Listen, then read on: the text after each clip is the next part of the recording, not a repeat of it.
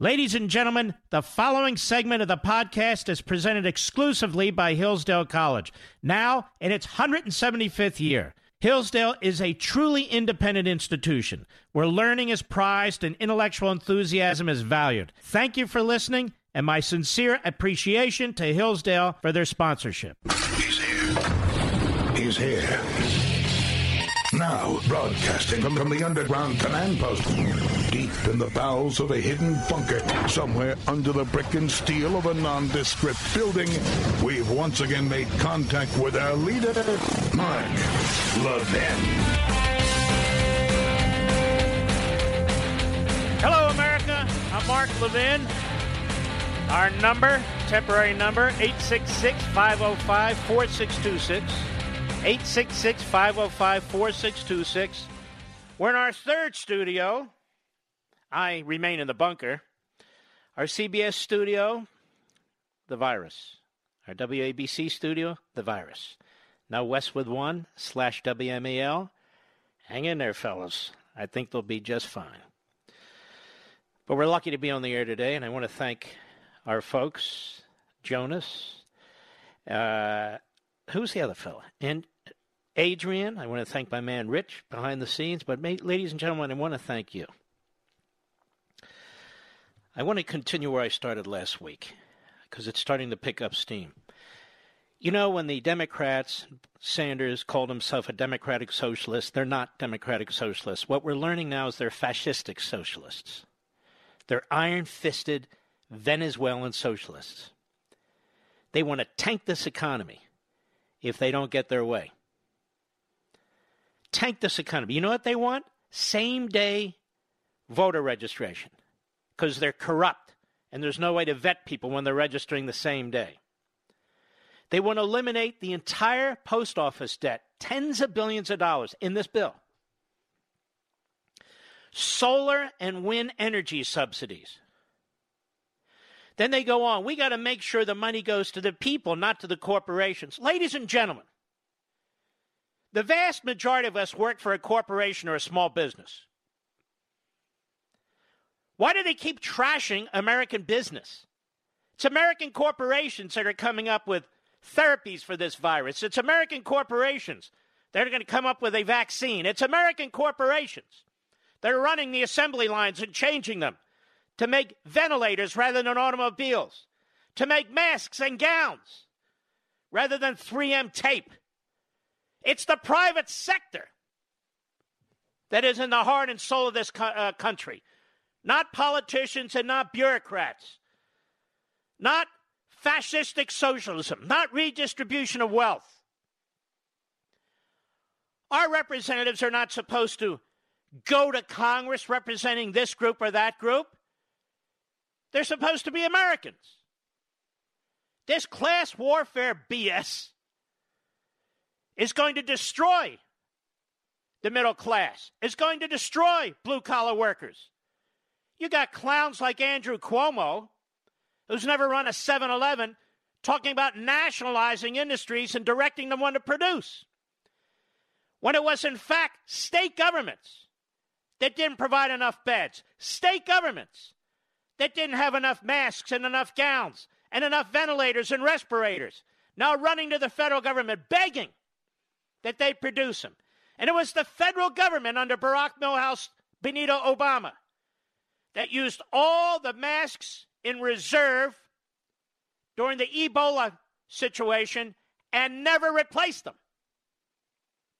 Never replaced them.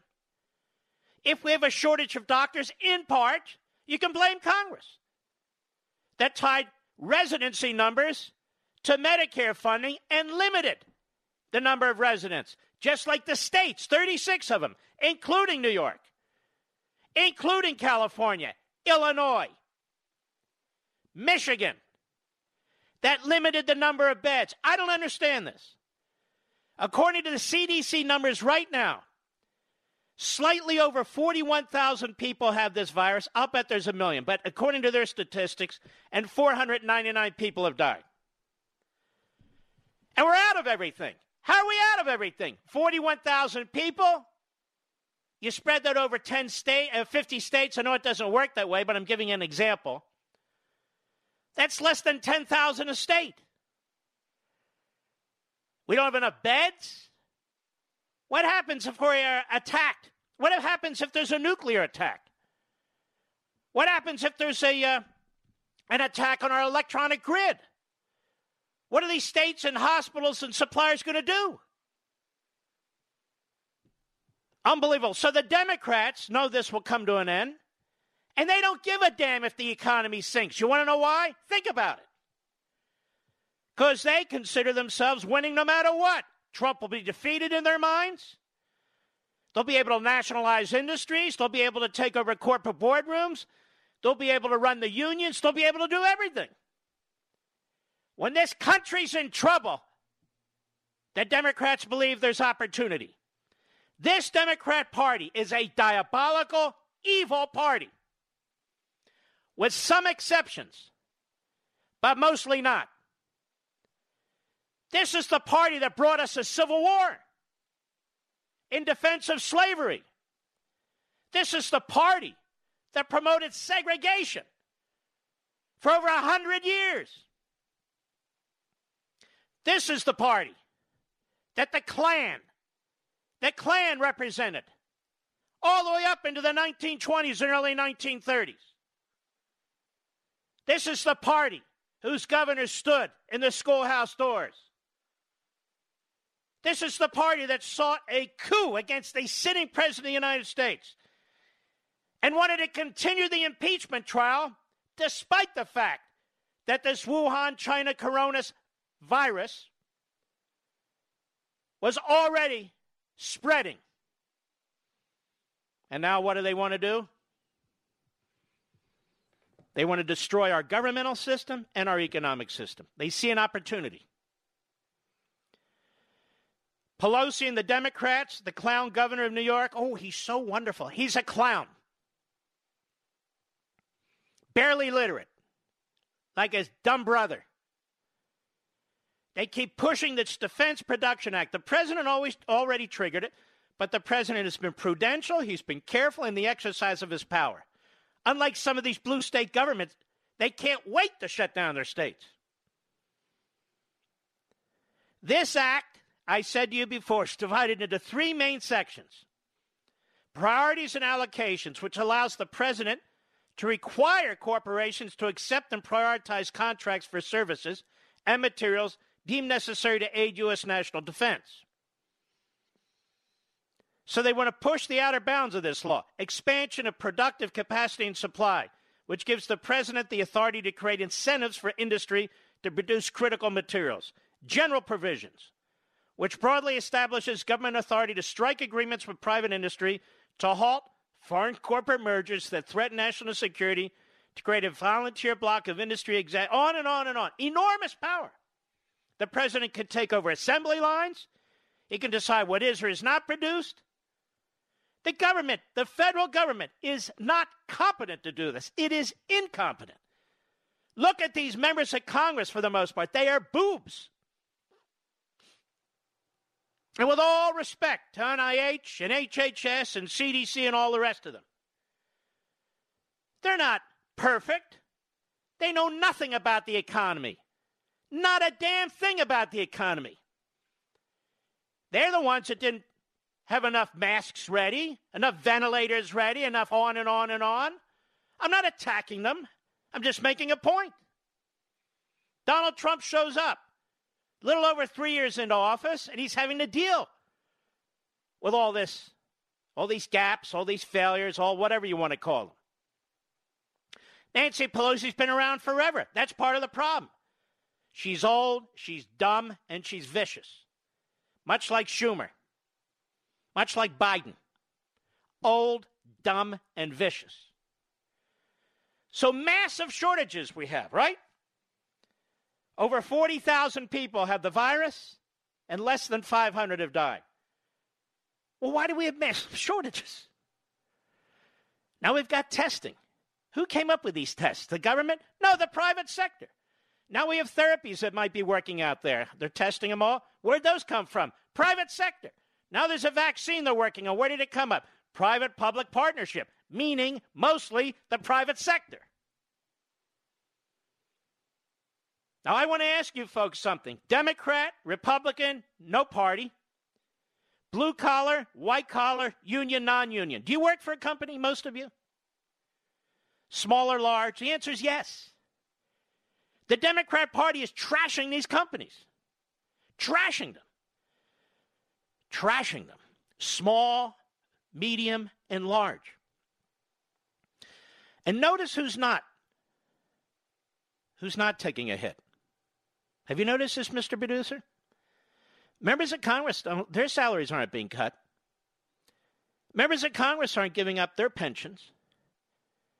Members of Congress never give up anything. They're very desirous of being in the boardroom and telling these executives what they should earn and what they shouldn't earn. But when it comes to them, they're very protective. They don't live under Obamacare. These guys retire, they're multimillionaires. Multimillionaires. So they think and pretend they're for the little guy. Well, I want to ask all you little guys out there what is same day voting, same day voting rep, uh, uh, registration have to do with you and your job? What does eliminating the post office debt have to do with you and your job? What does subsidies for solar and wind industries have to do with your job? What does government paid for abortion, which is Pelosi's first move, and fully funding Planned Parenthood have to do with your job? This is a disgrace. Now, there's two things going on here. The Democrats, in one word, are trying to sabotage the president and the economy by pretending otherwise. Sabotage. But there's another course here, too the Republicans. The Republicans are running scared. And rather than embracing tried and true economic policies, tried and true economic policies, they're embracing big government socialism. And it won't work. If we come out of this, it'll be in spite of these policies. They won't work. We know they won't work. They've been tried before. Excellent op ed in the Wall Street Journal by Arthur Laffer and Stephen Moore which I hope to get to later. The Republicans have proposed a $1.8 trillion bill. The federal budget last year was about 4.5, 0.46 billion to- a trillion total. So that means the federal government would spend over $6 trillion in one year. The entire economy in a good year is about $17.5 trillion.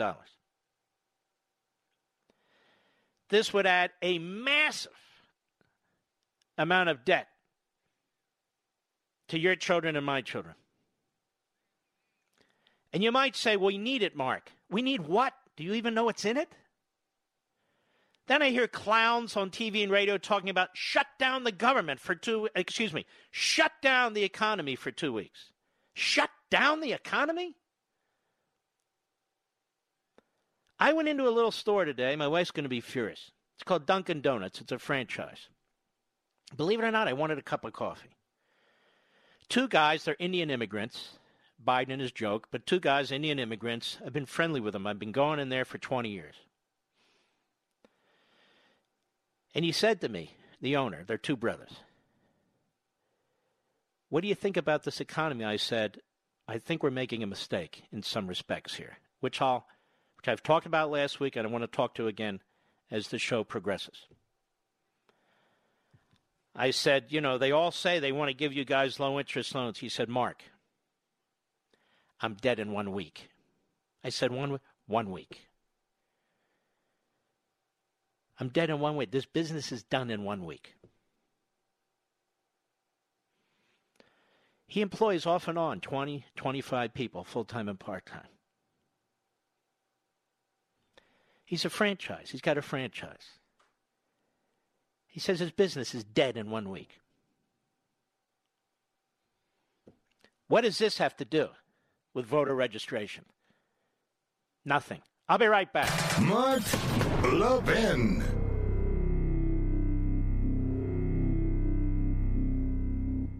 I've been talking a lot about the four pillars or purposes of the Hillsdale College mission learning, character, faith, and freedom. We focus quite a bit on the first pillar of learning, but what about character? Learning the right things to the point where you truly know them is a rigorous business. It isn't possible without strong character. Hillsdale's great president, Larry Arnn, and his outstanding faculty at Hillsdale know that intellectual virtue is meaningless without moral virtue that having knowledge doesn't mean much if you don't use what you know to serve the good, however possible. And here's an outstanding fact every entering freshman at Hillsdale signs an honor code that reads as follows A Hillsdale College student is honorable in conduct, honest in word and deed, dutiful in study and service, and respectful of the rights of others. Through education, the student rises to self government. Now, to learn more, visit levinforhillsdale.com. That's L E V I N for Hillsdale.com, levinforhillsdale.com.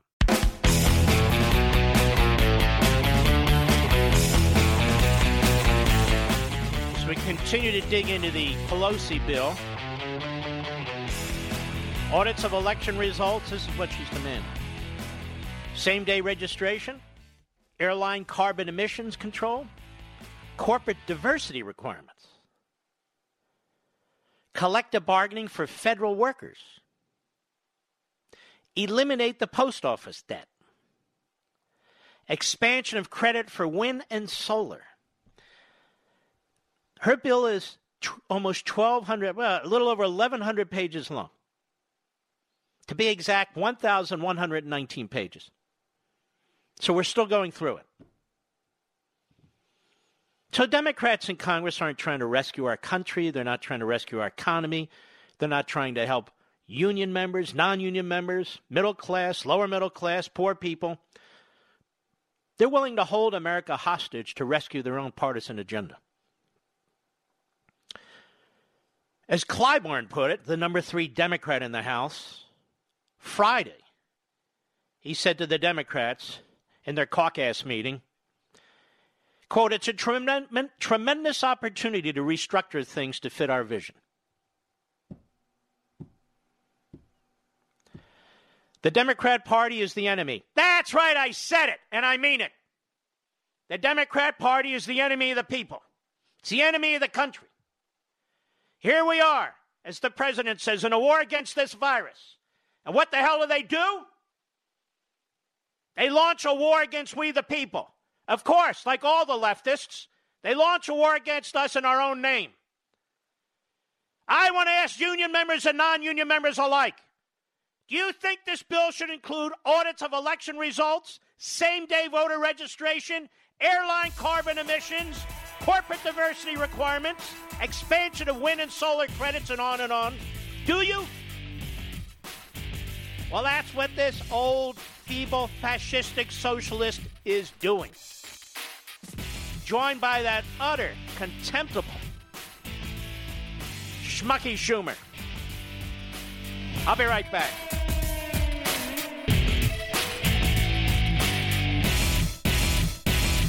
I've been talking a lot about the four pillars or purposes of the Hillsdale College mission learning, character, faith, and freedom. We focus quite a bit on the first pillar of learning, but what about character? Learning the right things to the point where you truly know them is a rigorous business. It isn't possible without strong character. Hillsdale's great president, Larry Arnn, and his outstanding faculty at Hillsdale know that intellectual virtue is meaningless without moral virtue, that having knowledge doesn't mean much if you don't use what you know to serve the good, however possible.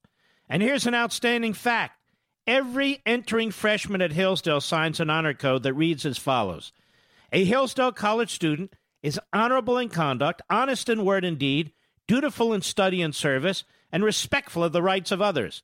Through education, the student rises to self government. Now, to learn more, visit levinforhillsdale.com. That's L E V I N for Hillsdale.com, levinforhillsdale.com.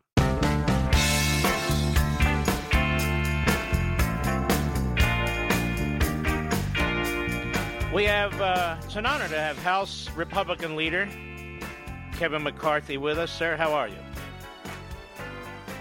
I can't hear Mr. McCarthy. I'm there here. you are. How are you? I'm good. How are you? I'm okay, but what the hell is going on with Pelosi and the Democrats in the House now? They are playing pure politics. You know, I came, I flew back on a red eye to have a meeting uh, on Sunday. Mitch McConnell had worked this in a bipartisan, bicameral, um, bottom up, and they had pretty much an agreement. Now they want to flex their muscle to try to put same day voter registration, all these union requirements, all the climate change stuff in, and they're holding up and hurting the American public. I mean, I, I hope the Republicans are all going to get the microphones and television cameras and tell the American people exactly what the hell's going on here. This is a shocking. I, I, I, I've never seen anything like this. In all my years of politics, I've never seen something this bad because what they're doing with every day and every hour they're holding it up, they're harming people. They're harming the small businesses. They're making decisions around the kitchen table where they're going to lay people off. The other thing is, what is the, this Democrat Party hate on for American enterprise? American enterprise is going to give us the therapies, the vaccines, the masks, and all the rest. What is this hate on for American business? I do not understand because the ingenuity of this American of America, we're going to solve this problem. Do you know it took us two years to be in a clinical trial for a vaccine when it came to SARS? We are already in a clinical trial. People in Washington are taking the vaccine in their arm right now. It's going to take us a year away, but look how fast we are. And this is the problem. Had China been honest with us, we could have contained this in China. If they would have let our scientists, our doctors, and our researchers in there. Now, the propaganda of China, you know what they're saying? America must have created this because they're going too fast to already have a vaccine. It's mm-hmm. because of our private sector that we're allowed to do that. Private sector. What's interesting, a lot of these these uh, foreign countries and governments that have this universal single single payer government controlled system, they're way behind. Italy, the UK, many of these European countries and so forth. And yet, that's not going to be recognized as a great deficiency going forward, is it? No, it won't be. But the World Health Organization right now says the epicenter is Europe. And a couple reasons why that happened because our president, President Trump, took the action at the very beginning not to let China come into America. And then he held Europe back as well. Now you're seeing how smart that move was. But more importantly, John Hopkins did a, a, research a while back that said America is best prepared to handle something like this because of our healthcare system. Those socialist systems will not work. But more importantly, can you really trust the number you're getting out of Iran or North mm-hmm. Korea saying nobody's there or China's number? We know that's not true. Is Nancy Pelosi even trying to make an effort to consult with you about this bill? You know what's most interesting? She was very upset that uh, Leader McConnell actually allowed the committees to work on it and craft it. She thought, no, it should just be the four leaders. She doesn't believe in um, working through the system, and that's actually a better way to do it where you have the committees of expertise get there. She's holding it up, and she wrote a letter to her own members congratulating them holding the bill in the Senate. And remember what that vote is, Mark. It's a vote for cloture. It's not a vote on the bill, it's to move the process further. And if you move that process further, there's a better hope that in the market and in the decision making, whether around the corporate boards or the kitchen table, that they're going to keep people on and not lay them off. Isn't it amazing how the president is able to work with all these governors, even governors that don't like him and he doesn't like, whether it's Newsom or Cuomo and so forth? But Pelosi cannot work with you. She will not work with you. She will not work with McConnell. I think this is a personality and character issue at this point. It is. Think for one moment. Think about what Cuomo and Gavin Newsom say as their home state against President Trump listen to what they're saying about him now as the commander in chief in a time of crisis. They congratulate him. They tell him they're working well together, fantastic. The president has sent two Navy ships now to both states so they could have a hospital. He's increased the funding for them. He's worked them. He's worked with them day and night on this process, and they have nothing but positive things to say because you know what? They watch him as a leader and they understand what he's doing is correct, but they can work with him, even though everything they said about him. Pelosi will take any moment she can to either impeach him or try to make a political advantage. Why would she be requesting to have campaign voter registration inside a bill to deal with a crisis with coronavirus. Mm-hmm. Virus. Same day registration. I can't imagine anything could go wrong with that. Can you, Mr. McCarthy? Oh, no. And early voting, that's exactly what they did in California. And they were able to beat seven, half of all the Republicans there because they harvested ballots. That's what they mm-hmm. want to do nationwide. They want to take this place, and then they want to bail out all those states that didn't pay their pensions. They want to transform the pension when it comes to newspapers for ones that they like. They want the federal government to pay for it. That has nothing to do with coronavirus. What did you say about newspapers? They want to be the publication of the of the pensions for McClatchy. They want to put that in this bill. What? Yes. Have you read this thing? What's it's eleven hundred and some pages long. I'm still going through it. Yeah, and they criticize the Senate bill, which is only 500 pages. They they tell the airlines, okay, if we give you money, then you have to be carbon neutral by 2025, so you're going to be out of business. That'll they do another billion them. for cash for clunkers. They require every small business. Maybe you're sitting in Bakersfield, California. If you take assistance, now your minimum wage has to be fifteen dollars. Is there a list of this somewhere? Yeah, we're just reading through it. I'm going to send it to you. They put in another the OSHA requirements on hospitals. They want um, the bargaining, collective bargaining, and carve outs for big labor. They want to increase every collective bargaining. Same day voter registration. They want to bail out the Postal Service for the Union Pension Fund. They want to have all the student loans, $35,000 of every student loan, or 30000 I believe it is, to forgive this is uh, this is appallingly diabolical. Yes, but what they're really doing here, because they're taking every liberal idea they have out there. I mean, this is going to the extreme, but they're doing it in the middle of a crisis, thinking we'll have to just accept it. Well, I wouldn't accept it. I not. certainly good. I'd fight it every step of the way, and I hope they don't buckle in the Senate. It looked like Leader McConnell was pretty damn angry today. You know what? I give Leader McConnell a lot of credit. He is stand he's standing firm, but more importantly, he's got legislation that will actually help, and while the Democrats are holding it up for their own personal gain. They're just being selfish about it. They're not looking for solutions. So you're going to put a list of all this together so I can get it out to uh, millions and millions of people. Right? I will do it. We're reading through it right now, 1,200 pages, but it's unbelievable what they request. And the American people need to know what they're up to. They need to know I mean, listen, you're going through a list of things.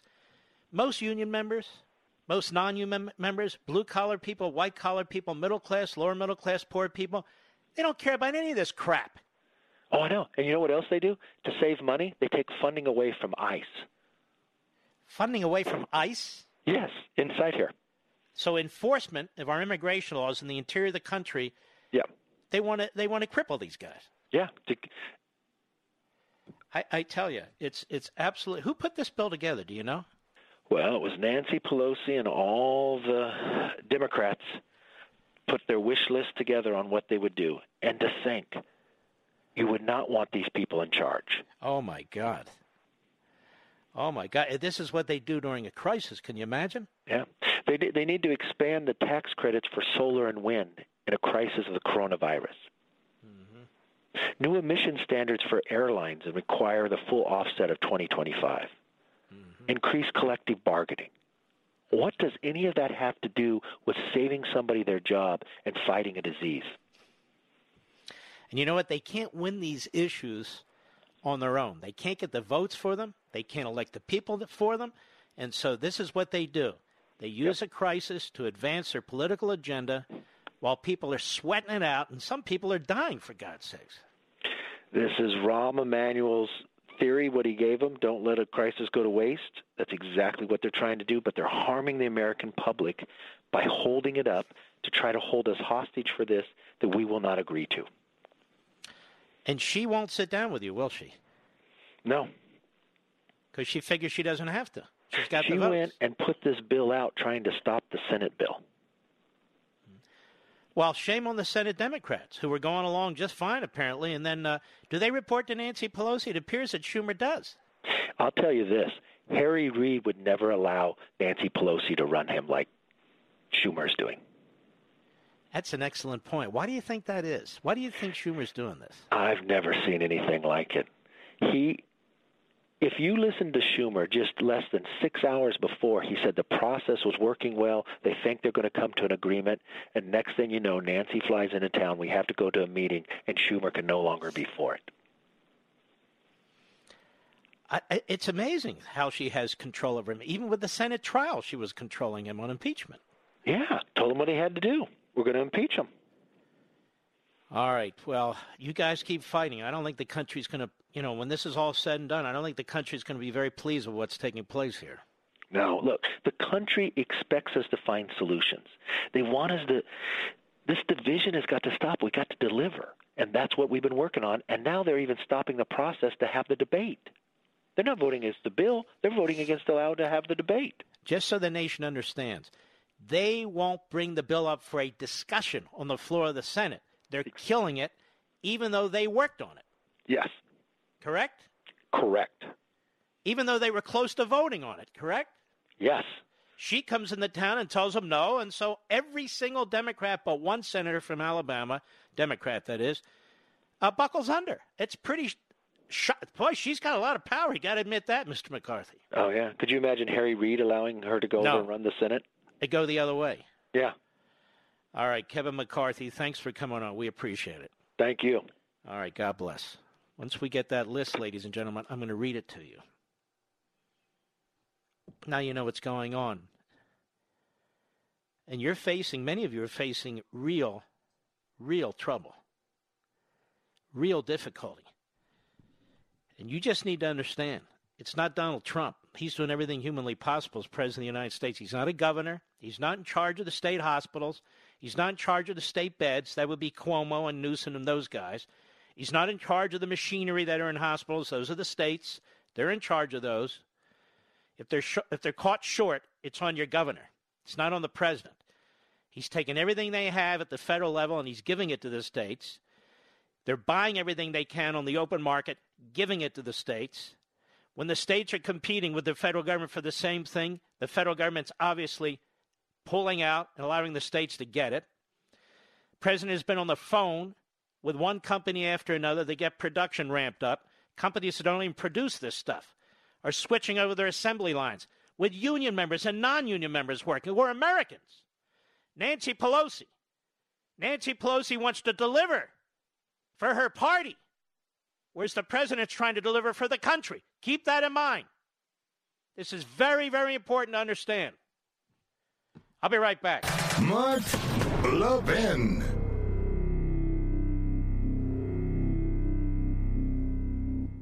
I've been talking a lot about the four pillars or purposes of the Hillsdale College mission learning, character, faith, and freedom.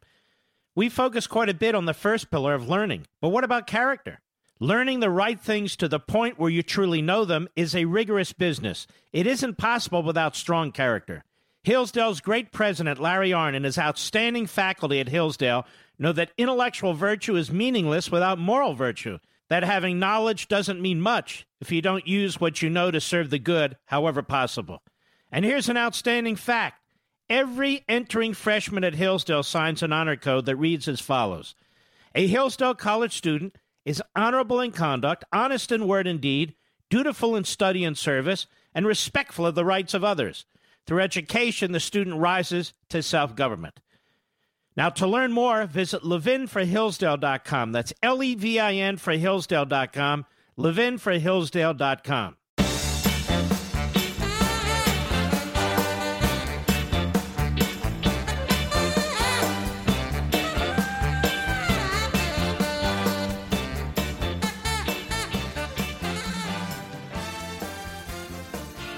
All right. Tom Cotton put out a tweet. You want to hear more about what's in the Nancy Pelosi bill that's holding everything up? Number one, corporate pay statistics by race and race statistics for all corporate boards at companies receiving assistance. Number two, bailing out all current debt of the Postal Service. Number three, required early voting in all states. Number four, required same day voter registration in all states. Number five, $10,000 bailout for student loans. Number six, for companies accepting assistance, one third of board members must be chosen by the workers. Number seven, provisions on official time for union collective bargaining. That is, eliminating it, but making sure, elim- providing for it, but eliminating the timing of it. Number eight, full offset of airline emissions by 2025. That'll kill them. Number nine, greenhouse gas statistics for individual flights. Number 10, retirement plans for community newspaper employees, funding them. Number 11, $15 minimum wage for all companies receiving assistance. Number 12, permanent paid sick leave at companies receiving assistance. So, what the Democrat Party is seeking to do is to promote the Democrat Party, the Democrat Party constituency, and this will kill businesses once we get through this. This is how the Democrats treat a pandemic and a virus. This is what they do. They are detestable. They are loathsome. As fellow citizens suffer. This is what Nancy Pelosi, Steny Hoyer, Clyburn, Schumer, and the rest of the reprobates are up to. And the Republican Party better not go for this under any circumstances. Because the American people didn't vote for this. We have an election in November. This is where they want to run on, then they can have their mentally deficient candidate try to articulate them. But this isn't what we voted for. This is supposed to be an emergency. And by the way, next I want to talk about the Republicans. Little too much socialism there, boys. Not enough capitalism. All these reporters at the White House are in the wrong place. They need to be stalking Pelosi, stalking Schumer, and asking them serious questions. But as I wrote last year on freedom of the press, if we don't have a vigorous, serious press in this country, but instead a Democrat Party progressive social activism press, this is what you get. I am breaking the news here tonight. I'm not a newsroom, I'm one person.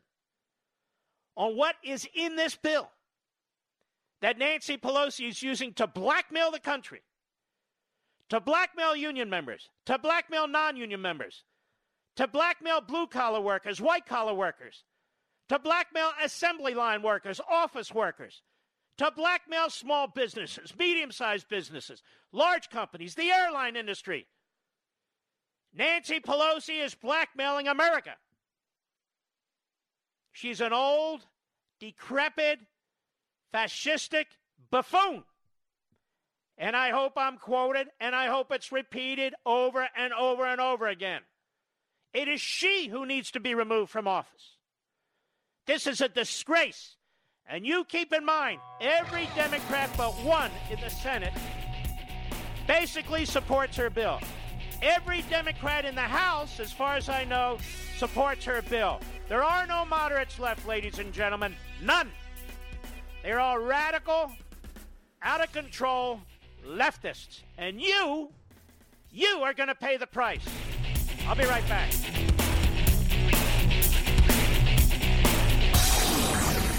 from the Westwood One Podcast Network. He's here. He's here.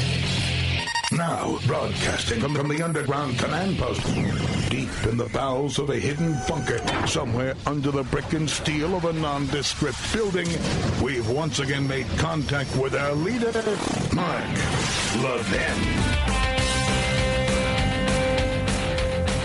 Hello, everybody. Mark Levin here. Our number 877-381-3811. 877-381-3811.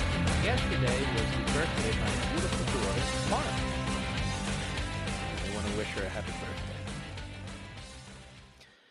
Greatest kids in the world. My wife and I have the greatest kids in the world. Really do. Well, I know your kids are great too, but for us, our kids are the greatest.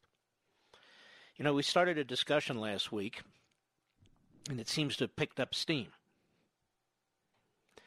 That we don't need to destroy our economy to destroy this virus, that we don't need to shut down the whole country to attack this virus, The Republicans don't need to adapt, or excuse me, to adopt failed socialist policies to help preserve the economy. And I think this is what the president means that the cure being worse than the problem. And we talked about that extensively, but I need to talk about it some more. I said last week, even in a military operation, you don't start dropping nukes on a country and blow the country off the face of the earth. You make strategic decisions. Well, as far as I'm concerned, you do the same thing when it comes to medicine. And if you're going to do things economically, that is the feds, if you're going to interfere in the economy, you do the same thing.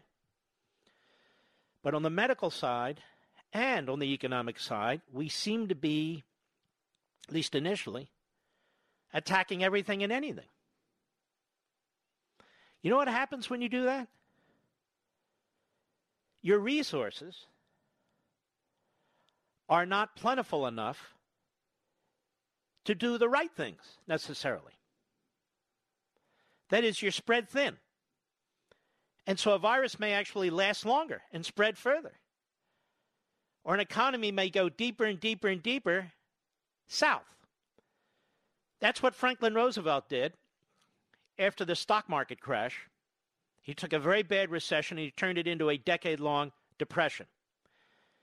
You actually have idiots on TV and radio who claim to be conservatives who are big fans of Franklin Roosevelt and think we ought to do the same. What do you think Nancy Pelosi and Chuck Schumer and those, those frauds are doing on the Hill? They view this as a new, new deal. This is their opportunity. But that situation has nothing to do with this situation, as a matter of fact. And look, I'm a pedestrian on this, but I've studied what's available publicly on what they did in South Korea, what they did in Japan, what they did in Singapore versus versus what's been done in Italy and in the EU countries. The countries in Asia were very targeted in what they did. They didn't shut down their entire economies. South Korea pretty much got through this in four to five weeks. Italy is suffering for a lot of reasons. Italy has the kind of healthcare system that Bernie Sanders keeps promoting a single payer, government run healthcare system. So does Britain. And they react very slowly. And they really are caught short. Really caught short. You think we have it bad? We don't compared to these other countries. We have a vibrant private sector that the Democrat Party, Pelosi, Schumer, Sanders, Biden, and the rest seek to smother. It is the private sector where the solutions come from. This crisis should prove that point. The government was caught short with too few beds. The states run the hospitals pretty much. And the private sector is coming in behind them. The Obama administration used up all the federal masks, so there's none in inventory. The private sector is coming behind them. Ventilators. The states don't have enough ventilators, so GM is going to produce ventilators, and I can go on and on and on.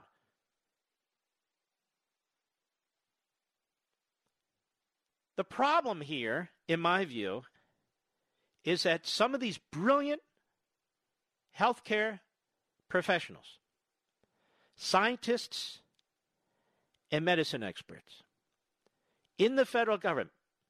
Dr. Fauci is one of them. He's worked there half a century. I had him on my show last night. They don't see the entire picture. They see their own area, which they should. That's what they're experts in. But that's not how society works. That's not how society works. If we have 20 or 30% unemployment, we're going to have a much bigger problem than this virus. You know what we're going to have? Riots, civil unrest, Second Amendment issues. That's what I fear. That's why I'm so aggressively aggressively addressing Pelosi and what she's up to. No damn good. But is the science and is medicine on my side as a pedestrian like you looking at this? It may well be. We talked about this last week. I have posted a number of these articles. These aren't kooks that I'm referencing, these are experts. Every bit as much the experts as the other experts. There's a fellow by the name of David Katz. I've referenced him. President of True Health Initiative and the founding director of the Yale Griffin Prevention Research Center. Does he sound like a kook? Do those credentials sound like the credentials of a kook? He's a specialist in preventative medicine and public health. Director, founding director of the Yale University Yale Griffin Prevention Research Center.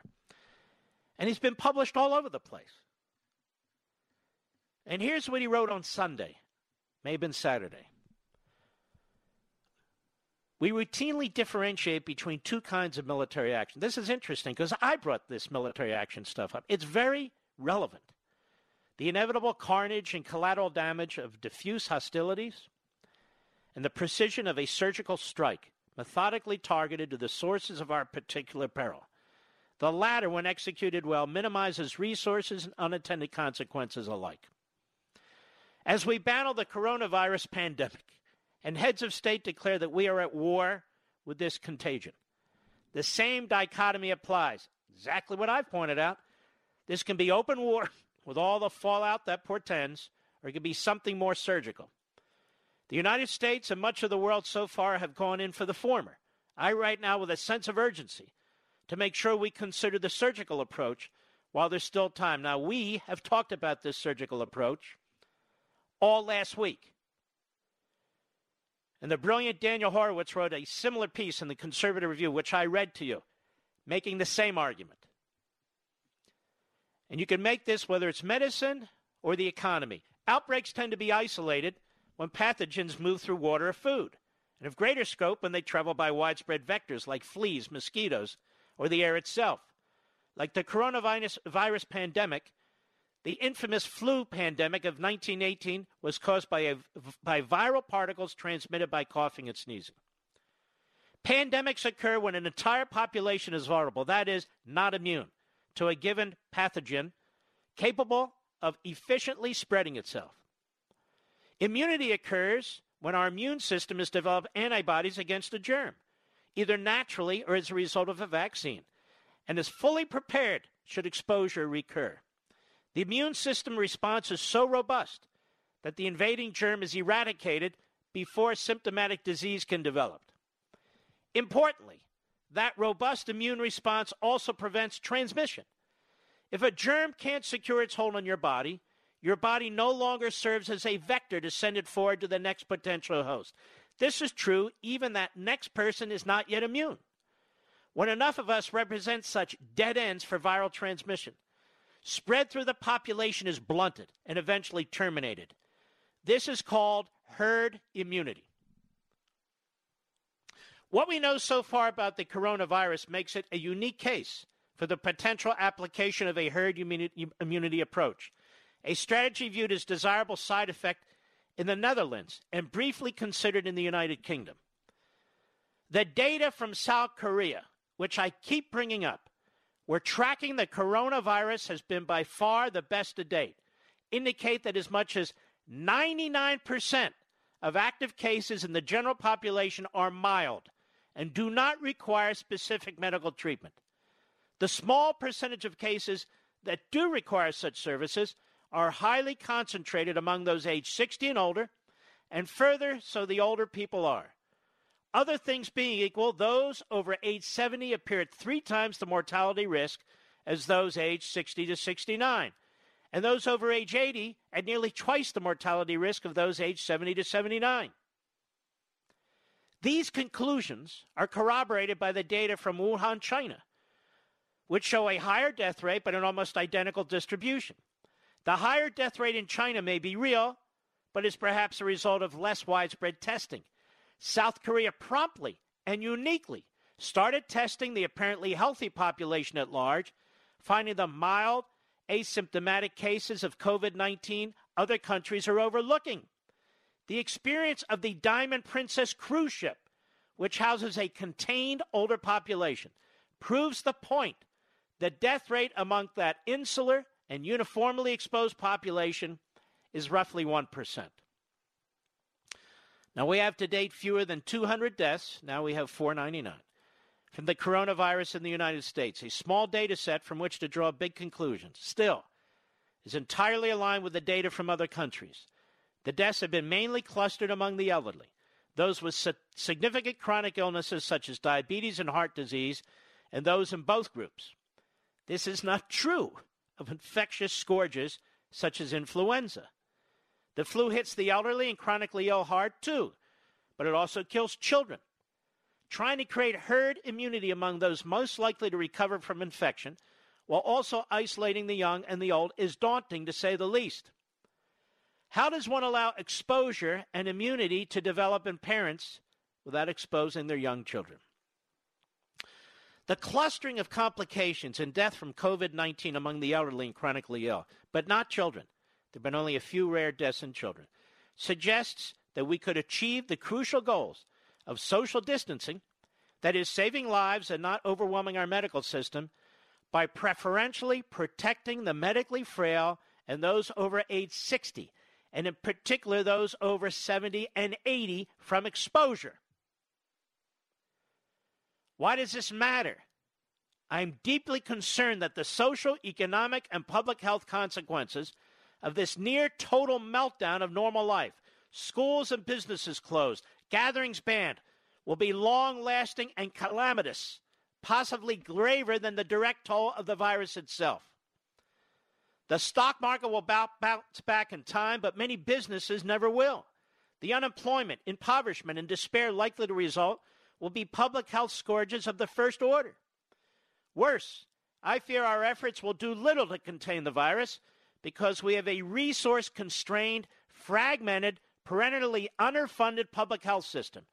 Distributing, this is what I've been arguing, Distributing such limited resources so widely, so shallowly, and so haphazardly is a formula for failure. How certain are you of the best ways to protect your most vulnerable loved ones? How readily can you get tested? We've already failed to respond as decisively as China or South Korea. Well, China, of course, they're dragging people out of their homes. And lack the means to respond like Singapore. We are following in Italy's wake at risk of seeing our medical system overwhelmed twice. First, when people rush to get tested for coronavirus, and again when the especially vulnerable succumb to severe infection and require hospital beds. Yes, in more and more places, we are limiting gatherings uniformly, a tactic I call horizontal interdiction, when containment policies are applied to the entire po- population without consideration of the risk for severe infection. Now, I'm going to take a break. But I want to go on with this crucially important piece by this expert. He's no backbencher. I'll be right back. Mark Levin.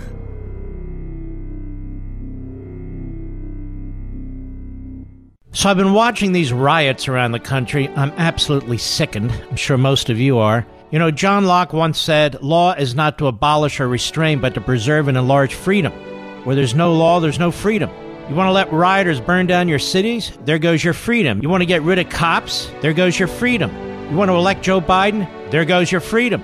As you've heard me say many times, I have a liberty agenda. And at Levin TV, which airs on Blaze TV, you can watch this come to life with our conservative, pro American content that reveres our Constitution and champions our individual freedoms.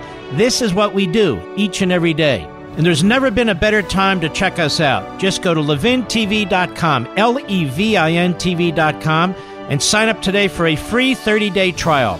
That's right, we're going to give you a full month of Levin TV and all the other great shows on Blaze TV at no cost to you, but only if you subscribe right now at levintv.com. All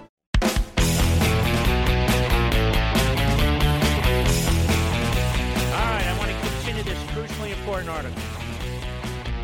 This show obviously has a lot of influence far and wide, and I want to continue pushing back on the centralization of decision making, whether it's medicine or economics.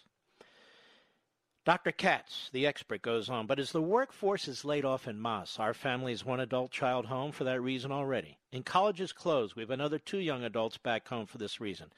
Young people of indeterminate infectious status are being sent home to huddle with their families nationwide. Have you thought about that? they've closed all the school systems where children are not in danger. And they're sending them home, they say, because they don't want them to spread the contagion. To whom are they sending them home? To parents and grandparents, which is his point. For all you know, you're infecting every family in the country. College kids who otherwise wouldn't be home, who may be the biggest carriers and yet have the least problem with it. And he goes on because we lack widespread testing, they may be carrying the virus and transmitting it to their 50 something parents and 70 or 80 something grandparents. If there are any clear guidelines for behavior within families, what I call vertical interdiction, I've not seen it. Such is the collateral damage of this diffuse form of warfare aimed at flattening the epidemic curve generally rather than preferentially protecting the especially vulnerable. I believe we may be ineffectively fighting the contagion even as we're causing economic collapse. There's another and much overlooked liability in this approach. If we succeed in slowing the spread of the coronavirus from torrent to trickle, then when does the society wide disruption end? When will it be safe for healthy children and young teachers to return to school, much less older teachers and teachers with chronic illnesses? When will it be safe for the workforce to repopulate the workplace, given that some are at the risk group for severe infection? When would it be safe to visit loved ones in nursing homes and hospitals? When once again my grandparents pick up their grandchildren? There are many possible answers, but the most likely one is we just don't know. We could wait until there's an effective treatment, a vaccine, or transmission rates fall to undetectable levels. But what if those are a year or more away? Then we suffer the full extent of social disruption the virus might cause for all those months. The cost, not just in money, are staggering to contemplate. So, what's the alternative? Well, we could focus our resources on testing and protecting in every possible way all those people the data indicate are especially vulnerable to severe infection the elderly, people with chronic diseases, and the immunologically, uh, not easy for me, compromised. Folks, you've listened to this program. In my own way, I've been saying this. Focus all our resources, and I've said it online, and hammer the areas, hammer the areas where this contagion has been uh, uh present, and protect the people who are most vulnerable. To be sure, while mortality is high, uh, highly concentrated in select groups, it doesn't stop there. There are poignant, heart rending tales of severe infection and death from COVID 19 in younger people for reasons we don't know. We found over time the younger people are also especially vulnerable to the virus, we could expand the at risk category and extend protections to them. And we've already identified many of the especially vulnerable. Detailed list of criteria could be generated by the Centers for Disease Control and Prevention. There's a final piece of this I want to read to you, but we have a special guest, at least scheduled, and I'll do that after we have our guest. But stick with us. We're on the cutting edge here. I'm just using logic based on the research that I'm seeing out there. I'll be right back.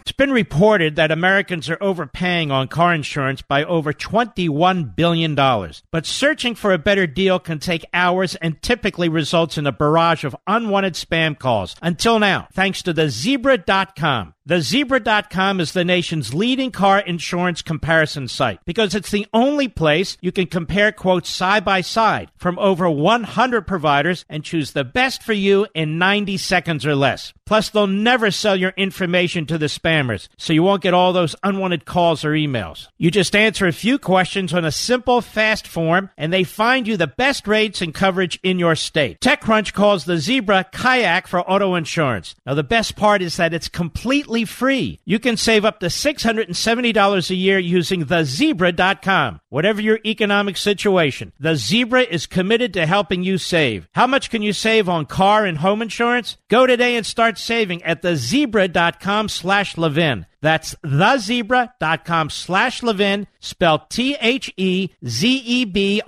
dot com slash L-E-V-I-N. Dr.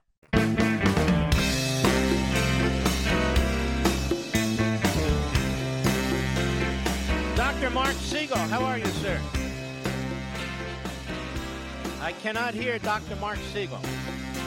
Ah, uh, we just lost him. We're going to try and get him back. That's a good thing. And while we're waiting for Dr. Mark Siegel, I want to tell you something. Let's talk about your mortgage. Are you sure you're getting the best deal possible? Now, what if I told you there's a company out there that can save you $500 to $1,000 a month? And all you have to do is make a 10 minute call to get started. It's true, but only when you call American Financing. They're a great company. I love these people. It's a family owned company. You get a free mortgage review from a dedicated mortgage consultant. So there's no pressure, no upfront hidden fees, and now is the time to strike.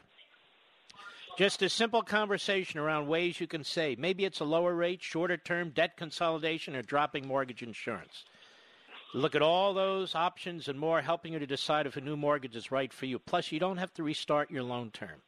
Not every lender can do that, but American Financing can. Make a 10 minute call. Get your free mortgage review. 800 888 rather 900 1828. That's 888 900 1828 or go online to AmericanFinancing.net. Doctor, yep. There you go. Dr. Marc Siegel, how are you, sir? Hey, Mark, how are you? I'm doing great. Uh, thank you for your public service out there, and uh, it's very important what you have to say. Um, I want to ask you a question. There's two schools of thought now. One is we're spreading our resources thin hospitals, medical, medicines, and all the rest by attacking everything. Uh, rather than attacking the populations as best we can and the locations as best we can, we're sending college students home who might be infected and might infect their parents and grandparents. What do you think of all this? Should we be taking another look at it? You are a very smart person, and I think what we need to do is focus in on the hot spots. And what are the hot spots? The areas, the epicenters, like New York, like San Francisco, like Seattle, and really put our resources on that. And what should those resources resources be? Testing. We should do rapid testing of everyone in the epicenter that could possibly have this. And as soon as we figure out who they are and who their contacts are, we should be separating them from the general population mm-hmm. and then monitoring closely those at the greatest risk instead of shutting down the entire economy in areas where there isn't a lot of virus. I'm not saying that I don't believe that there isn't some need for some of this.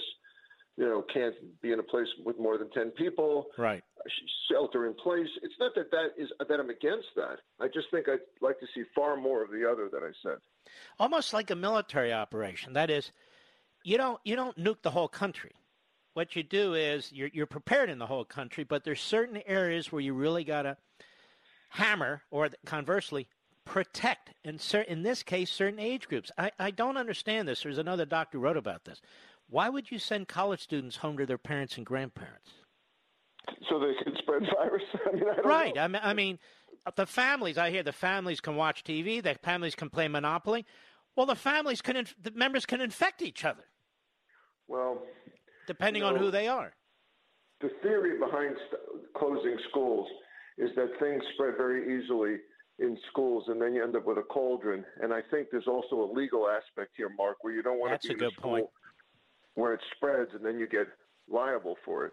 But I, I didn't send my child to an Ivy League school so that they could be working online. I don't think you can put Ivy over a computer, you know? I never thought of that either. Well, then, you, you, you're, right you're paying a hell of a lot of money for a computer. Yeah, they don't. I know the same computer that we have in the state colleges. So may, may not be the right time for humor, but I, I, I, I really. It's all right. I, I think that they went a little overboard with the school part, way overboard, in fact. You know, I'm getting the I sense. Mean, the idea was yeah. if it spreads in a school, then it'll spread outside of school. But we didn't see a lot of school spread, mm-hmm. and so what you what we did instead was the, we inflicted the community. And uh, I'm sorry for any um, Gen Z or millennial that doesn't like the word inflicted the community. We inflicted the community with a lot of younger people who could then spread virus within their community they're in. I mean, when you think about it theoretically, at least, or even practically, doctor, if the younger, the millennials, some of the younger millennials, if they're on college campuses and universities, logically, isn't that where we want them? Rather than, as you're pointing out, rather than in the general population? I think so. Mm-hmm. Well, this is interesting. Now, I tell people I interviewed Dr. Fauci over the weekend. Brilliant, brilliant man, but nobody's perfect, right? There are different doctors with different opinions on this sort of thing. No? Yeah, Fauci is a is a genius, and he's very very smart on this, and he has a certain point of view that has evolved over time. Um, mm-hmm. He's a little bit different off the record than on the record, mm-hmm. because he has to put up a public face that he wants people to follow, knowing full well not everyone's following it. Mm-hmm. But you know, I think he has a measured view off the record. Mm-hmm. So, so in other words, there's a lot of variables and a lot of questions here, Mark, that we haven't answered yet. Will there be a seasonal pattern to this? Will it decrease over the summer as other respiratory viruses do? Less often in pandemics, but it might. You know, will it then resurge in the fall? Um, how about these treatments we're trying? Are they working? Can they help? Uh, how much? Here's my most interesting question: How much of this is below the radar because the cases are so mild mm-hmm. that nobody detects them? Today we learned that you could actually have this with just your sense of smell being impaired, and that may be your only symptom, or diarrhea. So, you know, we're missing many, probably 60% of the cases we're not even finding. Which means, good news. I was going to say that that that means that the overwhelming majority are really not so horrible, but for those classes of people, that's a problem, right? It means that the death rate is even less. No? That's right. That's right. The death rate is even less than we're hearing, and it's it's probably less than anyone thinks. That's my view of that. I think mm-hmm. it's a mm-hmm. serious virus. I yep. think it's something that we don't have a handle on. I think it's pretty contagious, and I think that the death rate is lower than we realize. I think it's I think it's low, less than one percent. That's my view. In other words, everyone take it seriously, but let's understand what we're dealing with. I mean, we have we have people who want to literally they go on TV and radio and say, let's shut down the economy for two weeks. That's insane. Why would we shut down the economy for two weeks? We have done that. It looks like the economy. Have you have you been in your town lately? I can't oh, yeah, find a I know. store that's open other than a Dunkin' Donuts. By the way, doctor, uh, all these people saying, you know, about fast food restaurants. I don't know what the hell I would do without the drive-through in the fast food restaurants. Be perfectly honest with you. I agree with that, and uh, or the Dunkin' Donuts, by the way. And, and I have to tell you, not all this stuff is well thought out. I went into my local wonderful breakfast place today, and it's all takeout. And then the woman says to me, "You can't wait here. You have to wait in your car, and I'll bring you the food out." And I'm thinking, how is how does that decrease the risk of spread anyway? Well, not for her, that's for sure. Well, listen, you have been terrific. And by the way, there's some therapies out there. I know they say they're anecdotal but the anecdotal stuff looks pretty good in some of these therapies, doesn't it? Yeah, so I think that's true. There's some evidence that that hydroxychloroquine and Zithromax work well. There's some evidence that remdesivir that's been tried in clinical trials now that that works well. Uh, with their the Russian vaccine, they got it in clinical trials now. In one one case, they have other ones in the offing. Um, I'm I'm thinking that, that we're going to be able able to offer something. And by the way, last time you had me on, I want to mention this again, not to plug my book False Alarm. Plug it. Naturally started flying as soon as you mentioned it. But I want to point out again that we're using hysteria and worst case scenarios and mathematical modeling and you know, we're all going to die and and the way the words are delivered, spreading sweeping across the countryside. Everyone thinks if they walk out the door without using Clorox, they're going to catch this thing. And that's just not fair to the actual public health situation. It's not helping anybody. You know what bothers me, doctor, and it's is the numbers that the TV uh, news shows have. The numbers like this is the number of people who have this number of people who die. We don't do that for any other illness, do we? No, we're, we're, we're I, I thought of this the other night. We're actually instead of the election map, we have this map. Mm-hmm. I mean, we're supposed to be watching the primaries. I, instead, we have this, and, and the number of deaths. You know, but you know, we're not looking at other diseases at all. We seem to have forgotten it. You know, here's an interesting statistic for you, Mark. In Queens, New York, in March, there has been a 366% increase in ER visits from respiratory problems, flu like symptoms, shortness of breath, cough, fever. And everyone's listening to you now saying, aha, COVID 19? Well, they tested all those people. 96% of the time, it's something else. Mm-hmm. our system's being overwhelmed with people who aren't having the virus. Or seems think to they me. do. Or think they do, which is another reason why, to me, this has to be more focused. And, and I'll, I'll get to this later in the show. And same with the, the economic issues. I mean, you can't just be dropping trillions of dollars on the heads of people and expect that to, uh, to get an economy rolling. Or you don't have to answer this, or adopt the Nancy Pelosi list of left wing projects uh, and expect that, What that to grow the government is gonna economy. Pay for that? What Well- government's left to pay for that? She won't You know, care. she doesn't care. Bail out everything, but the, the government gets money from taxes from people that are no longer working, right? Mm. Last time I checked, look, you you have been a superstar. You have been absolutely outstanding. You've been on top of this. I cannot thank you enough. What is the name of your book again? I want to put it up on my social sites. False alarm: the truth about the epidemic of fear. False alarm, Mr. Producer, the truth about the epidemic of fear, where we'll link to Amazon.com. You know, it's a book that's been out there a while, but a lot of people need to look at it. And uh, I want to thank you very much, Dr. Siegel. God bless you. Thanks for having me, Mark. Anytime. Appreciate it. My pleasure. So we'll link to that. He is tops. Absolutely tops. Uh, we'll be right back. Mark Levin.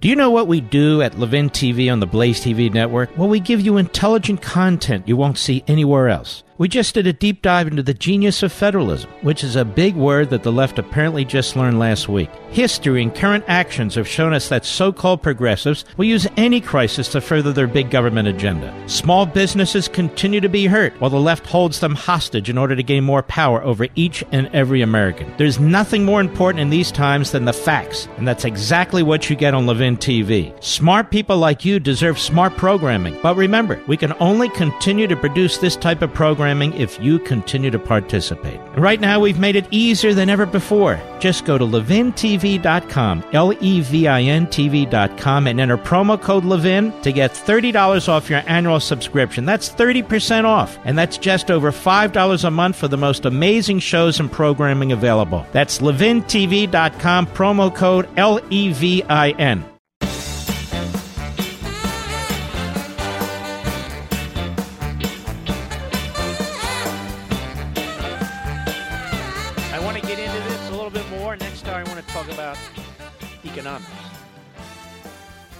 be very important. Stick with me. It's going to be more important than anything you're watching on TV the next hour. Trust me. For all our sakes, we need to avoid crowds any way we can right now. But what if you need to go to the post office? What if you need postage to send out letters and packages? Don't worry, stamps.com is here to help. Stamps.com brings all the services of the U.S. Postal Service right to your computer, the safety and comfort of your own home, office, or anywhere else you're hunkering down right now. Whether you're a small business sending invoices, an online seller shipping out products, or you're just working from home and need to mail stuff, Stamps.com can handle it all with ease. Simply use your computer to print official U.S. postage 24 7 for any letter, any package, any class of mail, anywhere you want to send.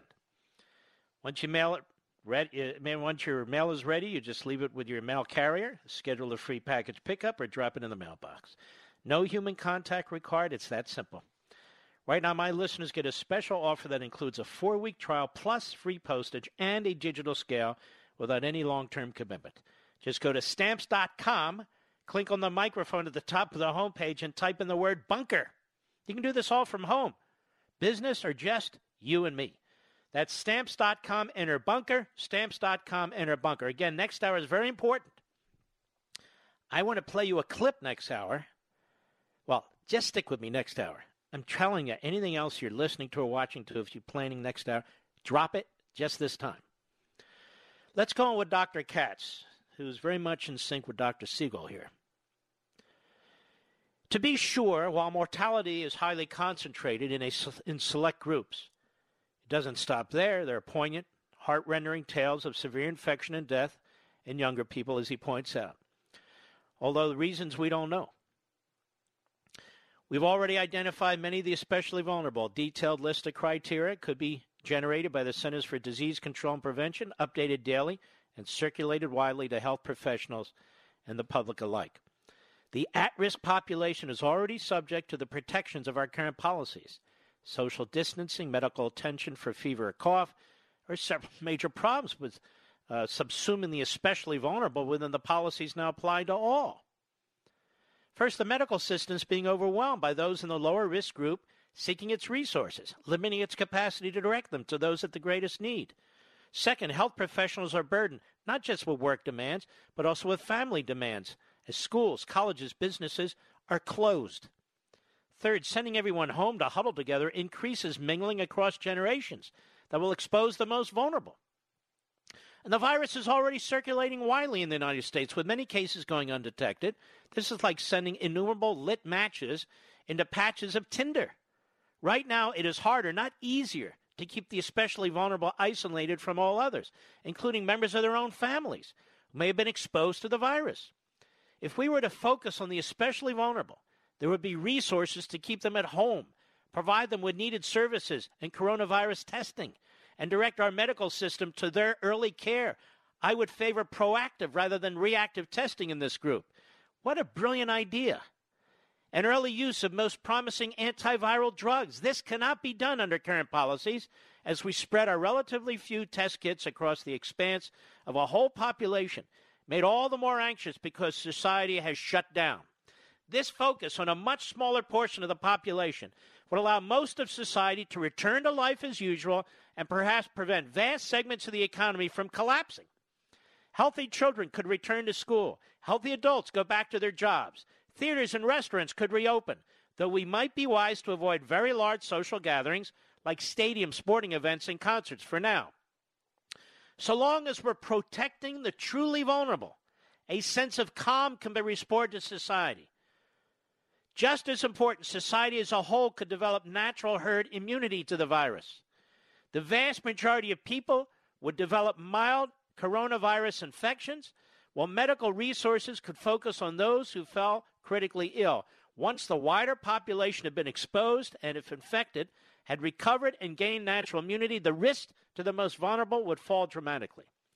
A pivot right now, writes Dr. Katz, from trying to protect all people to focusing on the most vulnerable remains entirely plausible. With each passing day, however, it becomes more difficult. The path we are on may well lead to uncontained viral contagion and monumental collateral damage to our society and economy. A more surgical approach is what we need. This is what the president's been talking about at his press conference today. You realize this president has been holding a press conference for an hour and a half? I don't know of any other president who could have done this. Joe Biden, he can't even keep his lunch down for an hour and a half. He can't even keep his dentures in his mouth for an hour and a half. The point is, this doctor's right, and Dr. Siegel's right, and no braggadocio, but last week I was right. My friend Daniel Horowitz was right. Focus on the problem and attack it. The people who are vulnerable, proactive testing, treatment, protection, from the general society. Not the general society protected from itself. It can never work. It's too big.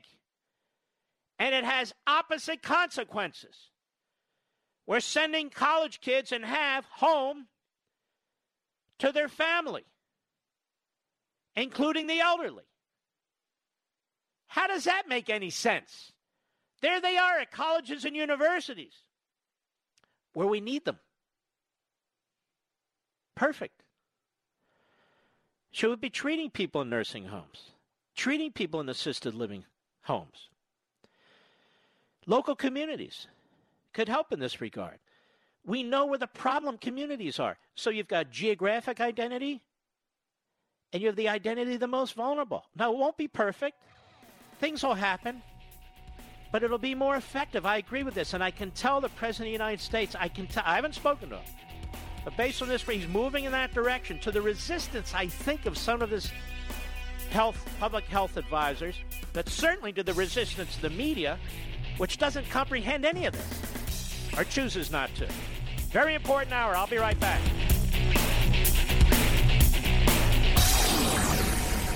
From the Westwood One Podcast Network.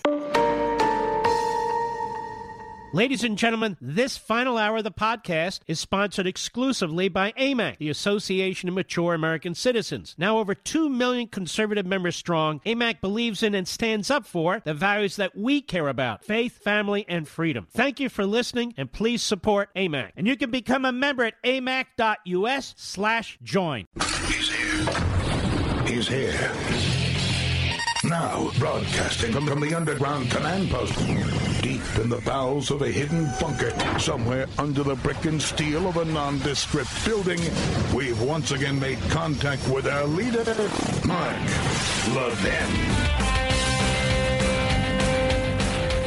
Hello, everybody. Mark Levin here. Our number 877-381-3811. 877-381-3811. Unfortunately, some very popular editorial writers, op-ed writers, if you will, radio hosts, TV hosts have been very wrong about a lot of this.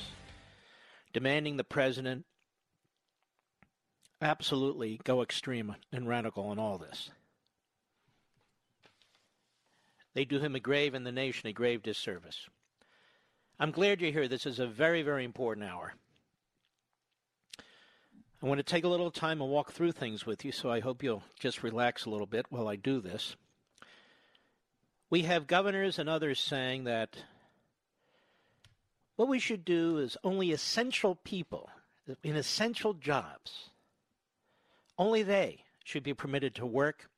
Non essential people should be forced to stay home in non essential jobs. A dear friend of mine said this to me. I'm not going to tell you who it is. I have several dear friends who you know. This is one of them.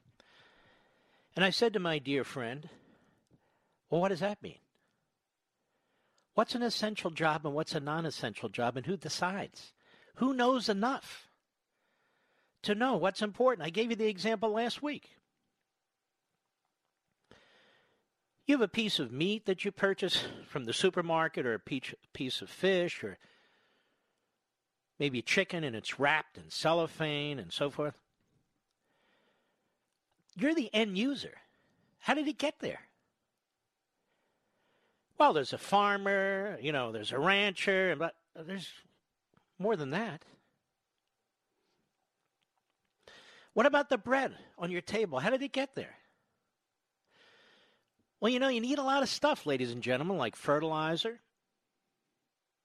like tractors, like fuel for tractors,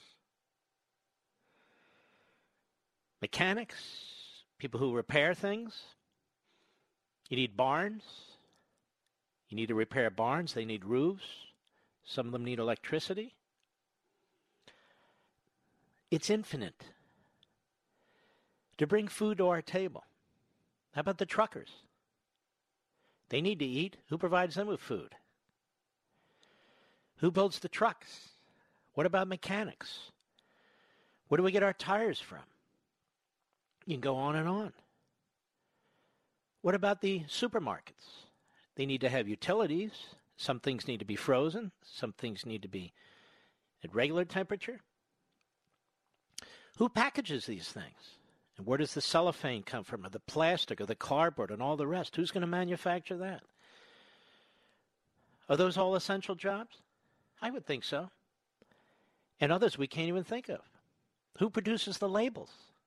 So you know what you're purchasing that are put in the package of the various food and so forth. Oh, very, very important. Toilet paper. Many of you like toilet paper all of a sudden. You actually have to grow trees. You have to have lumberjacks. You have to fell the trees. You have to process the trees. Where do you process them?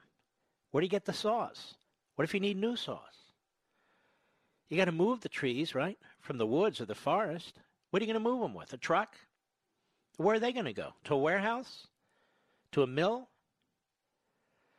Where do you think these things come from? And there's a thousand steps in between before they wind up in your house, in your business, in your car. And so I want to remind you when governors and pundits talk about, well, what's the big deal? Essential people will continue to work, and those who aren't so essential won't work. I want to remind you of the story I Pencil. adapted from the 1958 essay by Leonard E. Read, who was a brilliant man. This is the version by the Competitive Enterprise Institute. Cut one, go. This is the world we live in. If we weren't surrounded by it every day, if we didn't take it for granted, we'd be dumbstruck by its very intricacy and brilliance. This is an ordinary, familiar wooden pencil. You might think a pencil is simple. Chances are you've been using one since before you could even read or write. But just because it's familiar doesn't mean it's simple. In fact, it's complicated, elaborate, beautiful, elegant. Its very existence is too improbable for any one person to truly comprehend.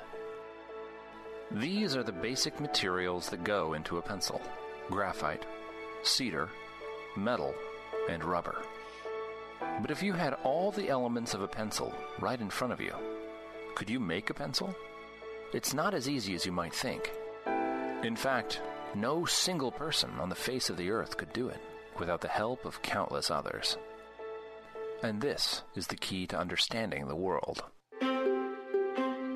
A pencil, just like you and me, is the end result of a vast and intricate family tree, a symphony of human activity that spans the globe. Through their work and knowledge, a vast number of people have had a hand in making this simple pencil. Unlike your family tree, this one begins with an actual tree. The most immediate ancestor of the pencil is a cedar tree in the Pacific Northwest. But the loggers who harvest the timber are also its ancestors. And these men don't work alone. They, in turn, are assisted by the people and industries that produce the saws, rope, and countless other tools that they use. These are also the ancestors of our pencil as is the waitress at a nearby diner who sells the loggers lunch, to say nothing of the thousands of people involved in producing that simple midday meal. Across time and space, the web grows. Consider the roads, trucks, ships, communication systems, and the people who design, build, and maintain them. All of them are necessary to bring the lumber to the mills and the slat factories that process them. All of them are also the ancestors of the pencil. And even with the work of all these people, so far all we have is a stained wooden slat, a naked half of a wooden body of a pencil. But its family tree is larger and more extensive. The graphite is mined in China and Sri Lanka. At the pencil factory, it's mixed with clay and heat and other materials before it's extruded, dried, and baked in a kiln. People from different continents, different cultures, cooperate to bring these materials together with waxes and kilns and equipment from across the world. These too are the ancestors of the pencil. And the same is true of the eraser. With ingredients from around the world, it's the end result of a similarly complex and exotic branch of the family tree. As is the ferrule, the metal band made from material that is mined, refined, and shipped from all over the world. Each part of the pencil is the result of the collaboration and cooperation of millions of people. Together, they form a process that is constantly changing and adapting. A change in the availability or cost of material from one place might make another source more desirable, and the process changes and adapts fluidly. And there is a fact that's still more astounding the absence of a mastermind, of anyone dictating these countless actions which bring a pencil into being. Each member of this family tree supplies only a small amount of the necessary know how needed to make a pencil. They do so voluntarily, not because they necessarily want pencils or like pencils, but because by working to create them, they exchange their labor and skills for the wages that let them buy what they want and need. What you're seeing is the market at work. The spontaneous configuration of creative human energies, of millions of people with their various skills and talents, organizing voluntarily in response to human necessity and desire, as if led by an invisible hand to promote an end which was no part of the intention. Every second we are alive, we benefit from the products of voluntary, spontaneous cooperation. This is the modern world. It's miraculous, it's intricate, and it gets better every day, so long as people are free to interact with each other. If we can leave the creative energies of humankind uninhibited, there's no limit to what we can accomplish. Mm-hmm. And there we are with our abrupt ending, but the point is everyone's essential. All these jobs are essential, unless the business you're in determines it's not. But for the government to say, for pundits to say, for politicians to say, for health professionals to say, only those in essential jobs will be allowed to leave their homes is insane. They have no comprehension of what it takes to bring a necessity to you. None whatsoever. And these economic ideas that are being thrown around on Capitol Hill are incredibly destructive. Even the Republican ideas. Even this Republican bill that the Democrats killed, the $1.8 trillion bill, is a disaster. And what the Democrats want to do is fascistic socialism. The Republicans, soft socialism. But it's not going to help. $1.8 trillion. Do you know what you could do with a $1.8 trillion? I could be wrong. I think that's like 18,000 billion, Mr. Producer. Or 1,800 billion. Somebody smarter than I will figure that out. It's a piece the other day in the Wall Street Journal by Arthur Laffer and Stephen Moore. Democrats want to repeat the 2009 strategy of paying Americans not to work. President Trump is negotiating with Congress over a massive stimulus plan to combat the severe economic and financial fallout from the coronavirus. One idea that seems to be catching on is a check of up to $1,200 to be mailed to every American.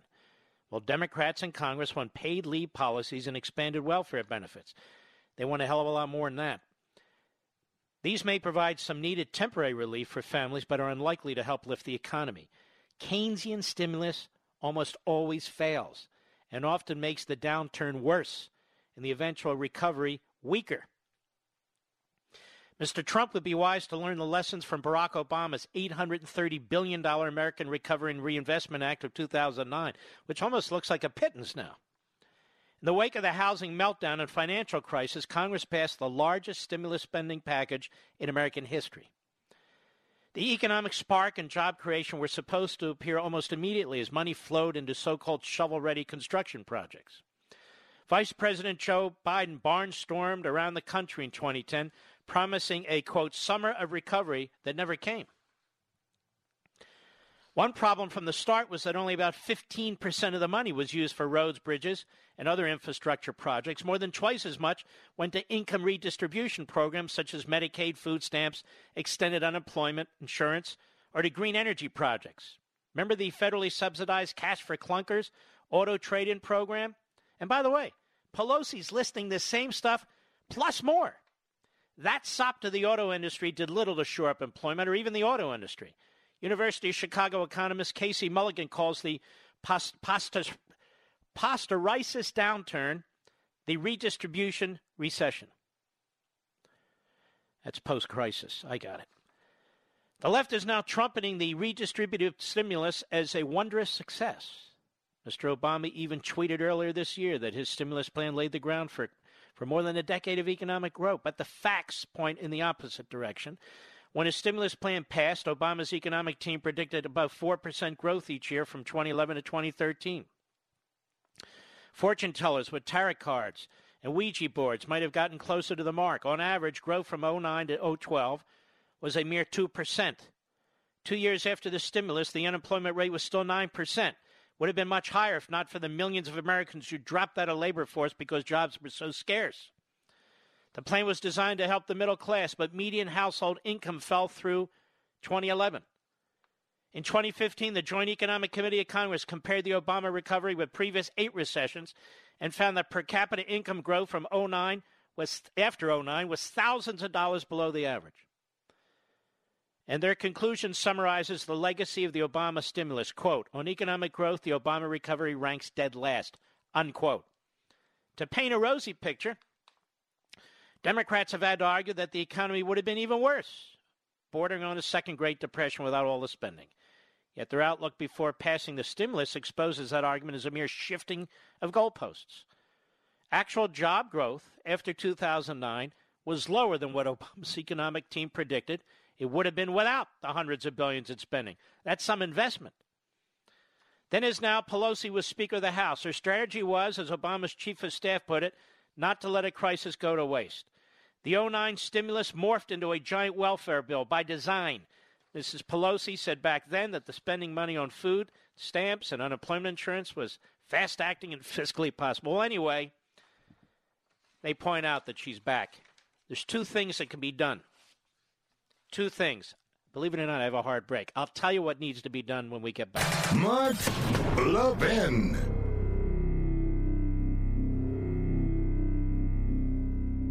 AMAC, the Association of Mature American Citizens, is one of the fastest growing organizations in America. Now over 2 million conservative members strong, and I'm one of them. AMAC believes in and stands up for the values that we constitutional conservatives care about. More than talk, AMAC fights. A full time presence in Washington, AMAC pushes back against reckless spending, disasters like Medicare for All, and the expanding reach of the federal government. And beyond advocacy, joining AMAC gives you access to a wealth of benefits and discounts, including special member only rates on car insurance, travel discounts, cell phone plans, and a hell of a lot more. And if that's not enough, you'll get AMAC's bi monthly magazine, full of insightful articles on issues that matter to most of us, we conservatives. As I said, I'm an AMAC member, and you should be too. Join today at amac.us. That's A-M-A-C dot U-S. Stop supporting the liberal agenda that the other 50 plus organization has been pushing for. Join AMAC instead. A-M-A-C dot U-S.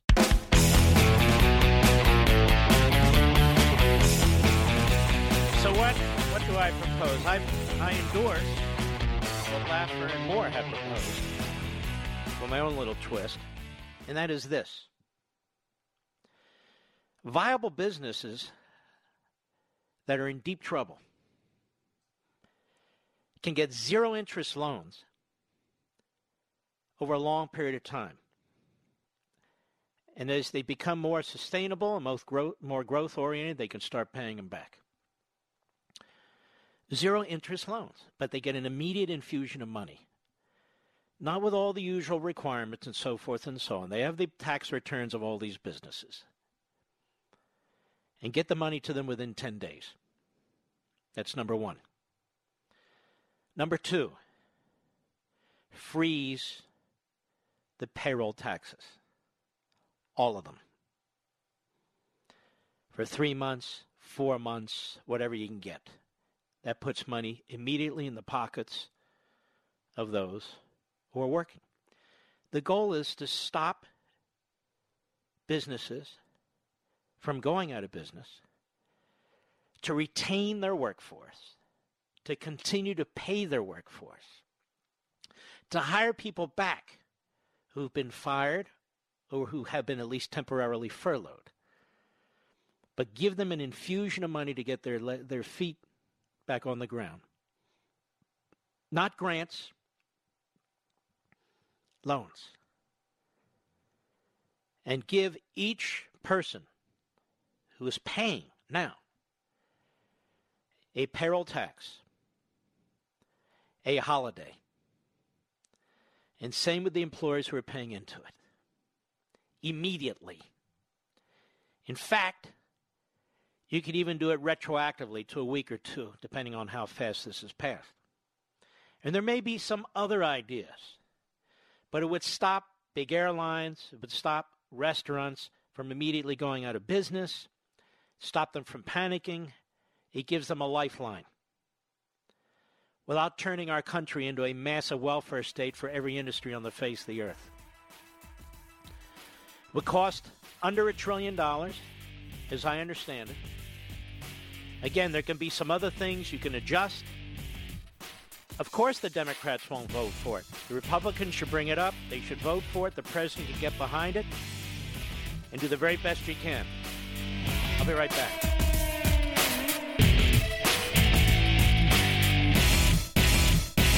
AMAC, the Association of Mature American Citizens, is one of the fastest growing organizations in America. Now over 2 million conservative members strong, and I'm one of them. AMAC believes in and stands up for the values that we constitutional conservatives care about. More than talk, AMAC fights. A full time presence in Washington, AMAC pushes back against reckless spending, disasters like Medicare for All, and the expanding reach of the federal government. And beyond advocacy, joining AMAC gives you access to a wealth of benefits and discounts, including special member only rates on car insurance, travel discounts, cell phone plans, and a hell of a lot more. And if that's not enough, you'll get AMAC's bi monthly magazine, full of insightful articles on issues that matter to most of us, we conservatives. As I said, I'm an AMAC member, and you should be too. Join today at amac.us. That's A-M-A-C.us.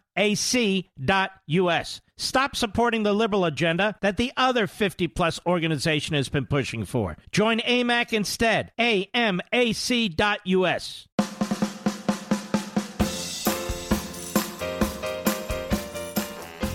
very mindful of the self promoters, the narcissists, the egoists uh, who are on radio, TV, and in newspapers and on websites who keep pointing to themselves and their genius advice, who keep trying to scare the living hell out of you. You know as much as anybody else right now about this virus. Just live properly do what they suggest, and the overwhelming majority of you will be fine. Over 99%. Don't let people freak you out. Just use your common sense. You're an American. You're smart. I'm not saying it's not a problem. I mean, I've changed my lifestyle right now, and I bet you have too. But we also need to think about sort of what people are telling us. And whenever I see a rush in a particular direction, I slow down and say, well, now, wait a minute. Wait a minute. Is this the right thing? I think what's being done economically now and what's being proposed by the Democrats is deadly to this society. I think the Republican spending is out of control. I really do. I think there are things that can be done. The problem is we have a Democrat Party that is trying to sabotage the American people. A Democrat Party that's trying to sabotage the economy, even the healthcare system, while claiming to represent the people in order to try and take the presidency, control the Senate, and continue to control the House. They're trying to advance their radical agenda, whether it's voting, in a way that obviously helps the Democrat Party, whether it's delivering to their various constituent groups, whether it's delivering to their base, it is truly evil. Truly evil. The Republicans made a big mistake, and unfortunately, you got Treasury Secretary Mnuchin there, who's not really skeptical enough, shall I say, of Nancy Pelosi who try to meet them halfway. And in meeting them halfway, they have a $1.8 trillion bill. $1.8 trillion bill where they even want to give money to people who are still employed. They think that's going to create a stimulus. That's not going to create anything. Now, I want you to listen to a few people who are on the Senate floor today. James Lankford. He's a senator. I think he's from Louisiana.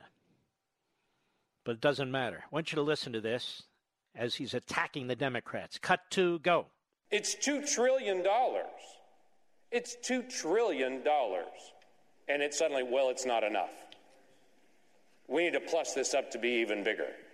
And then suddenly it's become this whole transition into the most random of things. Well, if a corporation gets a loan from the federal government, then someone here in Washington, D.C. should be able to determine how that corporation is run. We should be able to have a member on their board or a union representative on their board. We should be able to have some kind of stake in their board to be able to do that. We should be able, this was my favorite one. We should be able to tell the board if they're considering layoffs, someone here in DC should be able to go to the company, evaluate the rest of their portfolio, and tell them other ways they can do their business besides laying people off. Are you kidding me? We're now going to create a whole new federal bureaucracy that goes to every company if they take out any loan in this program and to be able to tell them how to be able to manage the day to day operations of their company. Is, isn't this sickening? Sickening. Let's continue. Cut three, go. This government's not even set up to be able to distribute $2 trillion. Let's get this out the door. Let's get something started and let's keep the battle going for the other things. But for the sake of our nonprofits, for the th- sake of our small businesses, for the sake of people that want to stay employed, the people that are small business and restaurant owners and coffee shop owners and retailers, for the sake of them, why don't we just go ahead and get this vote on and stop delaying it, trying to add one more special interest something into it? I move that we get going and get this done. And I'd encourage my colleagues on the other side to stop trying to renegotiate everything we've already negotiated and to stop adding one more thing. Let's make the one more thing a vote. Good luck with that. By the way, Lankford's Oklahoma. I apologize. You want to hear something almost shocking? Susan Collins on the floor of the Senate today. Cut four, go. We are in the midst of a crisis in our country a crisis caused by the coronavirus. I cannot believe that the answer to this crisis, as we move to address the economic consequences that are so severe for the people of this country, that the answer from our friends on the other side of the aisle is delay, delay, delay no sense of urgency, no hurry. I will tell you, Mr. President, I've had the honor to serve in this body for many years. Never, never have I seen Republicans and Democrats fail to come together when confronted with a crisis. Cut five, go. Mr. President, I cannot believe the objections to proceeding to this package. Is this package perfect? No, but that's why negotiations are still going uh, going on. But don't we want to act quickly to provide relief to the American workers? This is disgraceful. We do not have time. Time is not on our side. Let's get the job done for the American people. If you vote, I'm telling you the truth, for any Democrat in this upcoming election, House, Senate, or President, you're committing suicide not just for yourself, but for this country. This party has resolved itself to take this society down. For three years, it dragged us through impeachment efforts an outrageous increase. Now, in the middle of this virus, it seeks to take the country down. It's blackmailing us. Pelosi's blackmailing us. Schumer's blackmailing us. Every single Democrat behind this is blackmailing you.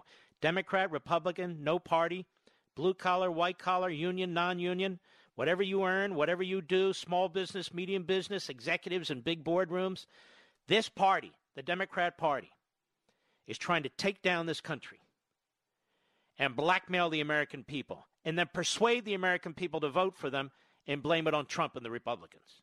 They are sinister saboteurs. That's what they are sinister saboteurs. That doesn't change what the Republicans are doing with their massive spending. How the hell can you be a Republican and vote for $1.8 trillion for anything? So shame on them for that. But they don't seek to fundamentally transform every aspect of our society even though they would through the back door. So, in the Democrats, we're talking about fascistic socialists. That is, not democratic socialists, fascistic socialists. They can make their case in the election, try and elect their dear, demented Joe Biden and then push their agenda as far as they can. But you don't use a virus where people are having to stay home, where they can't find hand sanitizers, can't find toilet paper, where they're not allowed to go out, and use that as an occasion to push your quota identity politics, to take control of a private American businesses, to push your voter same day registration bills to turn the whole country into California, and all the rest of the BS crap that you left wing kooks come up with. You power hungry, good for nothing fools. That's what you are.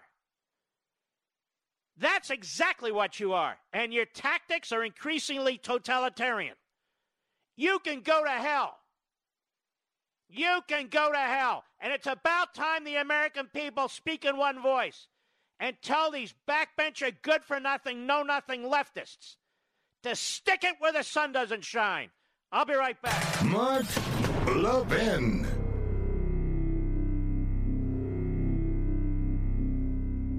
AMAC, the Association of Mature American Citizens, is one of the fastest growing organizations in America. Now over 2 million conservative members strong, and I'm one of them. AMAC believes in and stands up for the values that we constitutional conservatives care about. More than talk, AMAC fights. A full time presence in Washington, AMAC pushes back against reckless spending, disasters like Medicare for All, and the expanding reach of the federal government. And beyond advocacy, joining AMAC gives you access to a wealth of benefits and discounts, including special member only rates on car insurance, travel discounts, cell phone plans, and a hell of a lot more. And if that's not enough, you'll get AMAC's bi monthly magazine, full of insightful articles on issues that matter to most of us, we conservatives. As I said, I'm an AMAC member, and you should be too. Join today at amac.us. That's A-M-A-C dot U-S. Stop supporting the liberal agenda that the other 50 plus organization has been pushing for. Join AMAC instead. A-M-A-C dot U-S.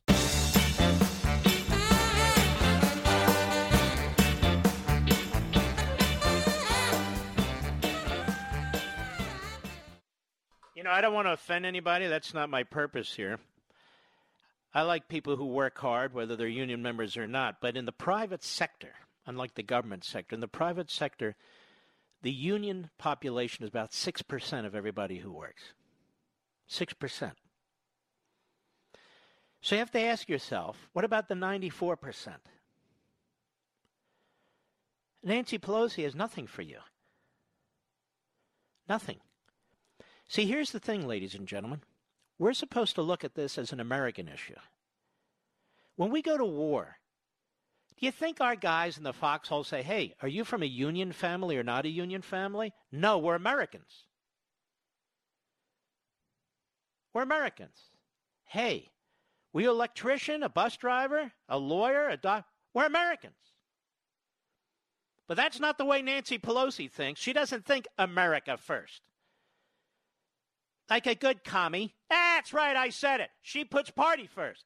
In fact, she puts herself first. This is all about Nancy Pelosi and Chuck Schumer empowering themselves. It is a disgrace. If you're unemployed right now, or you've been furloughed right now, or you're hunkering down at home right now, if you're a small businessman worried about what the hell's going to happen to you, I want you to know you have an enemy, and her name is Nancy Pelosi.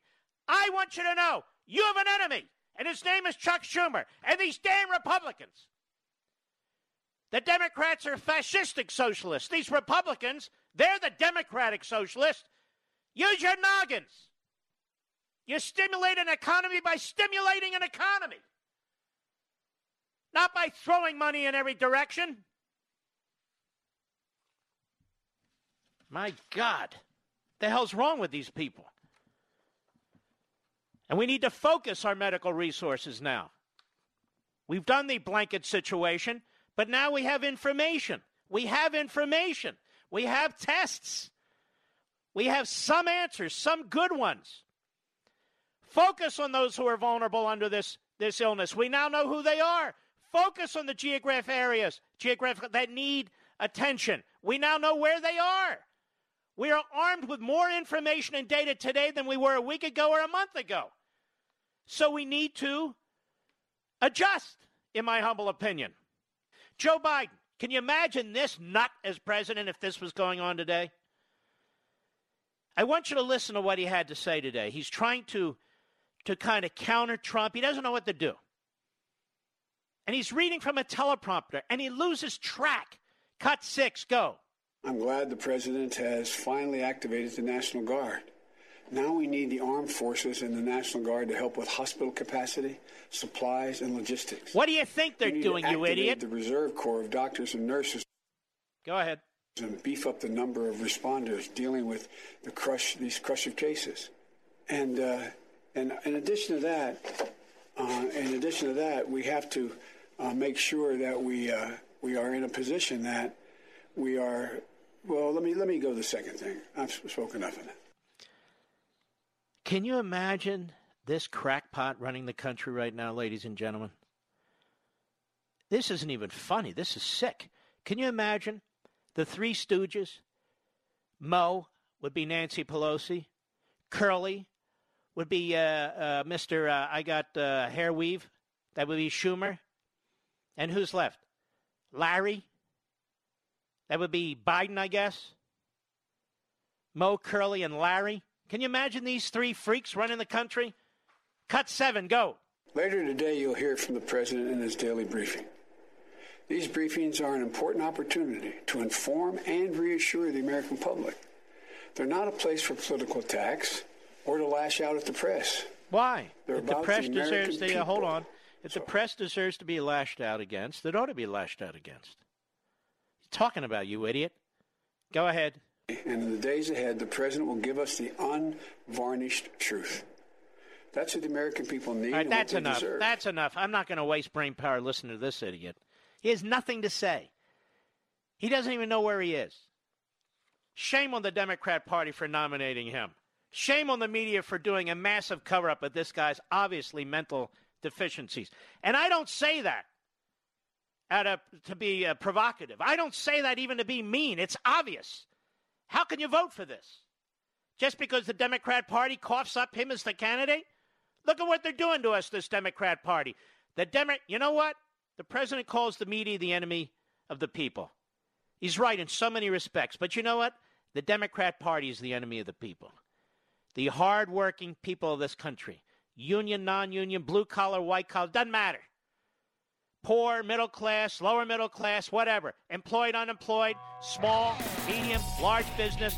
The Democrat Party has demonstrated today, as it's demonstrated before, but today more than ever before, it is the enemy of the people. Liberty, ladies and gentlemen. That's what will save us. We salute our armed forces, police officers, firefighters, and emergency personnel, and all the people helping us. Thank you so very, very much. I'll see you right here tomorrow. God bless. from the Westwood One Podcast Network.